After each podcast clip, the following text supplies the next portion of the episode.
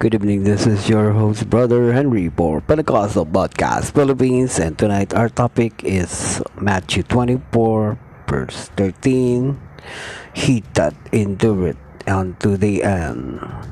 And to start with our topic, let's say a prayer.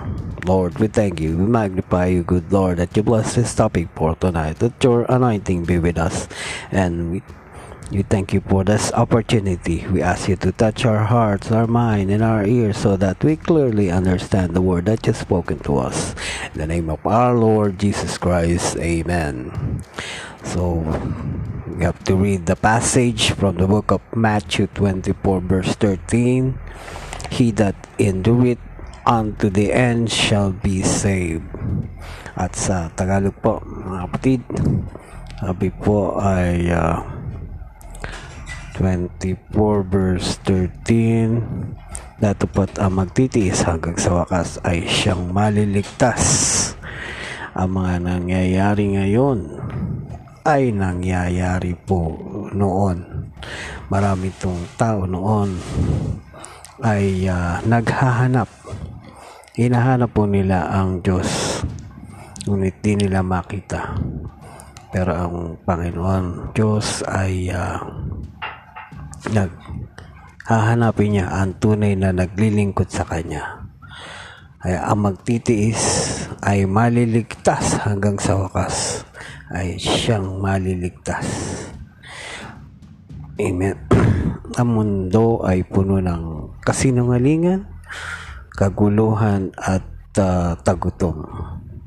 Sakit at salot at mga kababalaghan kung paano ay ang Diyos ni Abraham, ni Isaac at ni Jacob ay Diyos natin ngayon. Ang sabi ng Bible sa John 16 verse 53. Hanapin po natin sa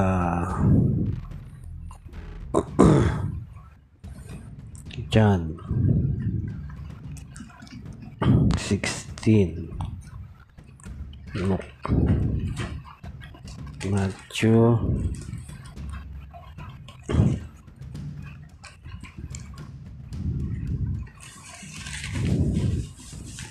Dali po, kapatid. Look. Lucas. Yan.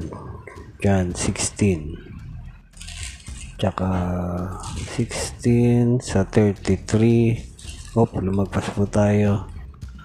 Ang mga bagay na ito ay sinalita ko sa inyo upang kayo magkaroon sa akin ng kapayapaan sa sanglibutan at meron kayong kapighatian.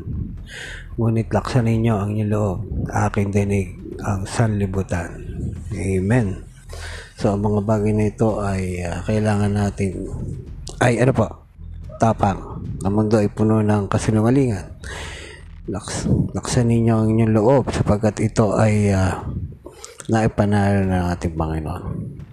The Bible says, ipina gagawin at ilalayo kayo sa tukso.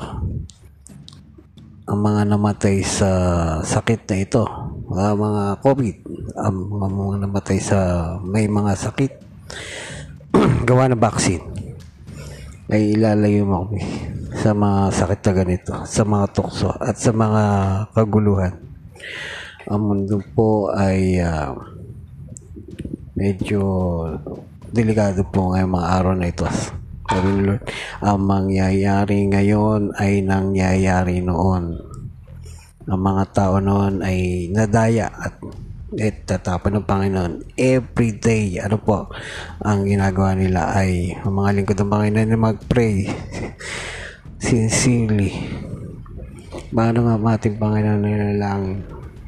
So tayo rin po ay dapat manalangin na may mapagpapakumbaba ang panahon na ito ay hindi pero mga kapatid. Ang mangyayari noon ay nangyari uli noon. Gusto ng Diyos na ay makita niya ang tunay na mga lingkod niya sabi ko sa Philippians 1 verse 29.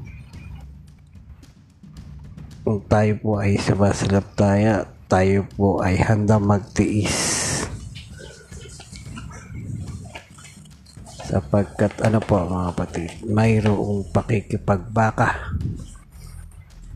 Pakikipag tunggali pagtitiis. Sama ng ating Panginoon.